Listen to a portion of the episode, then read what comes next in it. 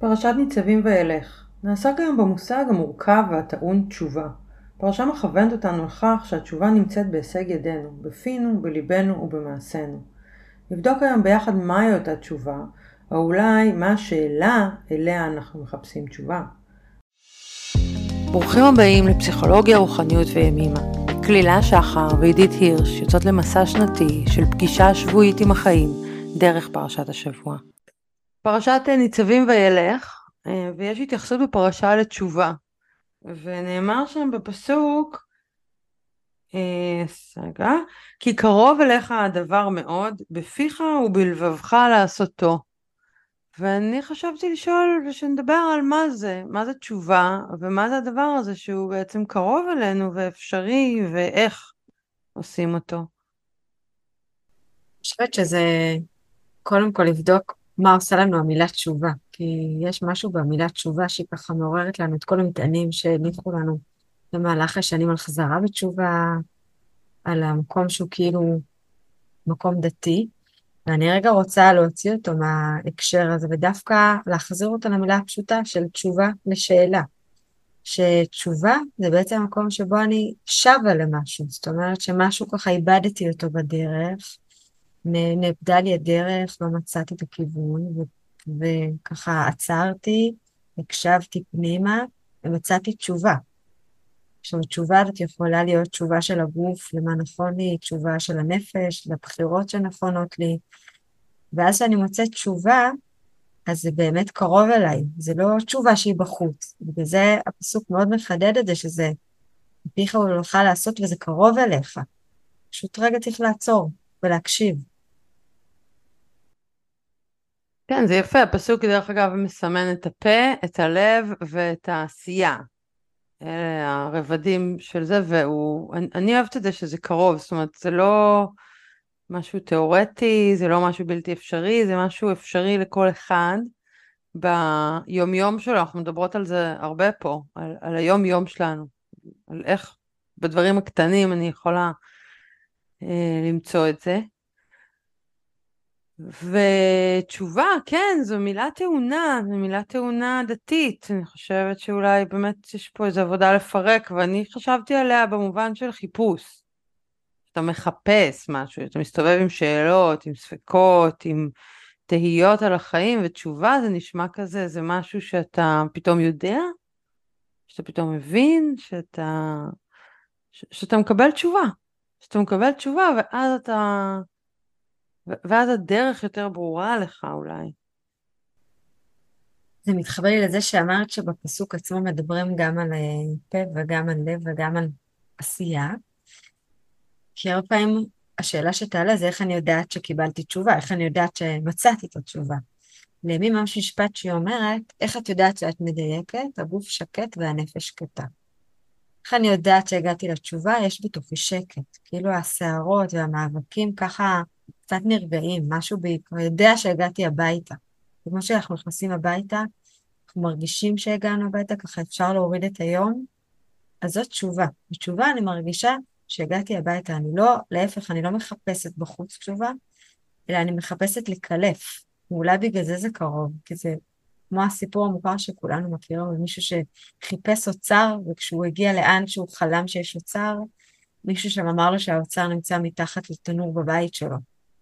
כי זאת תשובה. תשובה זה להבין שזה פה, ואני רק צריכה להסכים להשיל, להוריד, לשאול, אני צריכה להסכים להניח סימני שאלה, להסכים לשמוע ככה את הסימנים של המציאות ואת השיעורים שבאים לפתחי, ולהסכים לחפש את התשובה, וזה לא כזה מסע קל, לפעמים התשובה יכולה לקחת המון המון זמן. וגם לקבל את זה, שאין זמן קצוב לקבל התשובות.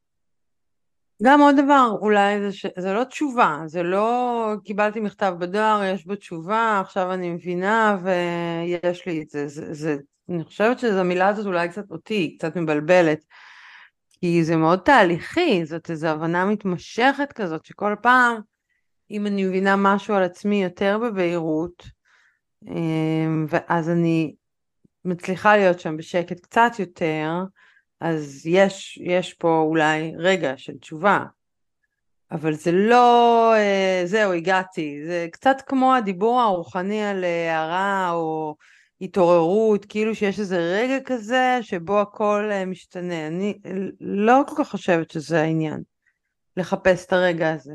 אלא ההפך, כמו שהפסוק אומר, איך אתה עושה את זה קרוב אליך, במילים, ברגשות ובמעשים ביום-יום. אני מסכימה איתך, אני גם לא חושבת שיש רגע אחד שבו החיים ככה משתנים והכל נהיה לי בהיר. זה, זה המון חלקיקי תשובות במהלך הדרך, וגם החלקיקי תשובות האלה, יש לי ככה עבודה לא לאחוז בהם.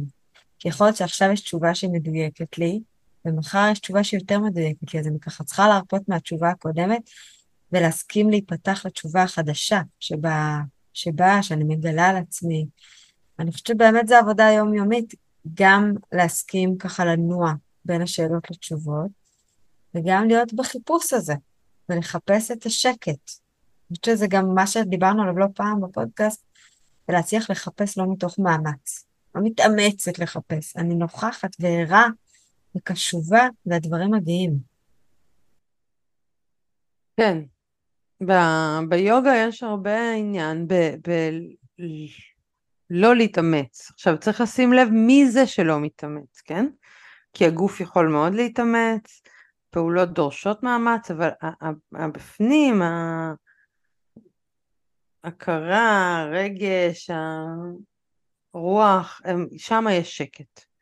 אני לא עושה, במקום הזה, זה ההפך מ...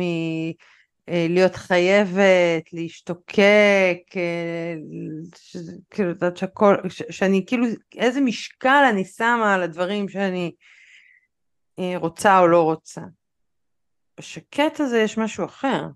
נכון. דברים קורים באיזושהי דרך אחרת, זה מאוד לא פשוט. שאולי זה, מה שאת אומרת יכול לחדד שיש הבדל בין עשייה לבין מאמץ. שבעשייה אני עושה מתוך אה, ככה מוטיבציה פנימית אמיתית, שאני רוצה תשובות מדויקות, תשובות שבאות מהמהות. במאמץ, אני מאוד מאוד תלויה בפידבק בחוץ. אני נורא ניזונה מזה. ואז אני כל הזמן מתאמצת עוד ועוד, כי אני רוצה עוד ועוד פידבק מבחוץ לזה שאני ראויה, אהובה, קיימת. רוצה, התשובות כאילו באות מבחוץ, שאומרים לי, וואלה, הצלחת, את מוצלחת. ובעשייה אני עושה כי אני נהנית מזה, כי מבפנים אני רוצה לנבוע את הכוחות שלי. אני רוצה למצוא את עצמי בעולם כי, כי חשוב לי להיות מחוברת, חשוב לי להיות מדויקת, לא כי צריך, כמו שאת אומרת, לא כי מוכרחה ולא כי, לא כי חייבת, אלא כי ממש מבפנים אני רוצה להיות שקטה בחיים שלי. אני רוצה להגיד שעשייה זה דבר שלא מעייף אותנו, אנחנו אוהבים לעשות, וגם אם תתני לי לעבוד מהבוקר עד הלילה, וגם להתאמץ, וגם גופנית, וגם קוגניטיבית, וגם אתגרים, אנשים, אנחנו אוהבים את זה. איפה שזה נהיה מעייף, זה מתי שהמיינד שלנו מתחיל לשגע אותנו, וזה בדיוק המקומות האלה. אם יאהבו את זה, אם לא יאהבו את זה, אם זה טוב, אם זה לא טוב, אם uh, אני אספיק בזמן, אם אני לא אספיק בזמן, אם... כל ה mind fuck הזה, זה המקום שאנחנו סובלים ממנו. וזה קטע, כי, כי אין בעיה, אין בעיה לעשות אין סוף דברים ביום. רק תעשי אותם שקטה, ווואו, אבל אנחנו לא, אנחנו לא שקטים, זה מאוד קשה. זה מאוד קשה, ואולי זה גם מתחבר לנקודה הזאת של כמה אני, המבט שלי החוצה לעומת המבט שלי פנימה. כי כשהמבט שלי בחוץ זה הדבר הכי מעייף שיש. כשהמבט שלי פנימה אני עושה, ואני לא תלויה בתוצאות, אני לא תלויה באיך זה יתקבל, אני פשוט עושה. וזה ממש מוטיבציה פנימית אחרת. כן, את עושה, את עושה בהנאה, את עושה בחדווה, את עושה בעניין, את עושה בכל מיני סיבות, אבל כמו, ש... כמו שאנחנו אומרות פה, באמת המבט החוצה מבט על תוצאות, על ביקורת, על מה אנשים אחרים יחשבו, מה זה אומר עליי, על כל הדברים האלה, וואי, שם נהיה ממש ממש בלאגן. ושם אנחנו מתעייפים, ושם אנחנו עוזבים, ושם אנחנו, את יודעת, לא, לא משלימים את העשייה שלנו כמו שהיינו רוצים. איך בנקודה הזאת אנחנו יכולות להגיע לתשובה? דווקא במקומות האלה של המאמץ, איך אני יכולה ככה להיות בנוכחות אחרת? בחיים. אז בואי ניקח דוגמה יחסים עם אה, מתבגרים, מתבגרות, במקרה שלי, בבית. זה דבר מורכב, כן? עכשיו סתם, הכי פשוט, אני עושה משהו לאכול. יאהבו את זה, לא יאהבו את זה, זה טעים, לא טעים, היא אכלה, לא אכלה, עכשיו היא כועסת, עכשיו היא לא מרוצה, עכשיו היא... כאילו היא מגיבה לזה בכל מיני דרכים, למה היא מגיבה? היא מגיבה ליום שהיה לה, למה שקורה אצלה בפנים, היא בכלל לא... ואז אני נעלבת, ואז אני כועסת, ואז נהיה כל הבלגן הזה, אז אולי לעשות את זה שקט, זה להגיד, אוקיי, אני עושה את שלי הכי נקי, אני עושה את האוכל באהבה, אני מזמינה אותה לאכול, מזמינה אותה להיות איתי, ועכשיו מה, מה, מה, מה שיצא שם יצא. כאילו, זה לא עליי, זה לא שלי, זה לא מופנה אליי, איך אני כאילו נשארת שם בהבנה, בוא נגיד. מאתגר. מאוד, אני מתחברת לדוגמה שאמרתי, ואולי זה ככה מחדד לי שלהיות שם בתשובה, להביא תשובה למקום הזה של המאמץ, זה פשוט לשים לב לגבול, איפה אני מתחילה להתאמץ, איפה עברתי את הגבול שלי ואני מתאמצת, ואיפה אני נשארת ככה בגבולות העשייה. וממש להיות רגישה לזה, וכשאני מזהה את המאמץ הזה ואת המקום שבו אני מתאמצת כדי, אני יכולה לעצור, לא חייבת להמשיך. ולהחזיר את השקט למקום הזה שאני רוצה לעשות, אני לא רוצה להתאמץ. כן, ואני מבחינה רגע בין המאמץ הפיזי למאמץ הפסיכולוגי או המנטלי או הרגשי. כאילו, כי נגיד סתם להכין אוכל זה מאמץ. עמדתי כך וכך שעות, הכנתי זה וזה, ובסוף אה, קיבלתי אה, פרצופים ולא פינו את הצלחות. התאמצתי, אז אז, אה, אבל השאלה היא שוב אם אני תלויה בזה, אם אני מחכה לזה, נכון. אם זה הרגע שבו אני אומרת, אך, זהו, זה היה שווה, או לא, או שזה בסדר, אני החלטתי מראש מה, כמה אני מוכנה להתאמץ, מה אני מוכנה לעשות היום, בדיוק. איך זה נכון לי, ו, ואני נשארת שם פתוחה ל, ל, למה שיהיה. עכשיו, מאוד יכול להיות שזה לא תואם את היום שלה, אני גם, בואי, גם החיים האלה עם מתבגרות זה כמו קופסה שחורה כזאת, אתה לא בדיוק יודע מה הולך שם. אז רק מתפוצץ עליך מדי פעם. בדיוק. לא, אבל אני מתחברת לעוד מאוד למה שאת אומרת, שזה ככה להישאר פתוחה, אולי זו התשובה, שכדי לקבל תשובה אני צריכה להסכים להישאר פתוחה. ולא לבוא מוחלטת, וככה לבוא עם לב פתוח וער לדברים. ואז אני יכולה באמת לשמוע, כי מה שקורה, שמנטלית אני שמה המון סימני קריאה, במקום סימני שאלה. בשביל לקבל תשובה אני צריכה להניח סימן שאלה, גם מול עצמי, קודם כל. למה אני עושה את זה, מה הסיבה שאני עושה את זה, מה אני רוצה להשיג. אני מתחילה להסכים לשאול שאלות לא ממקום שיפוטי, או ככה, לא יודעת, ממקום אה, ביקורתי, אלא ממקום ככה שבאמת רוצה לפגוש. אז שם קורה משהו, אני חושבת. אז התשובה בכלל מתחילה בסימן שאלה. לגמרי. אני חושבת שזו הנקודה.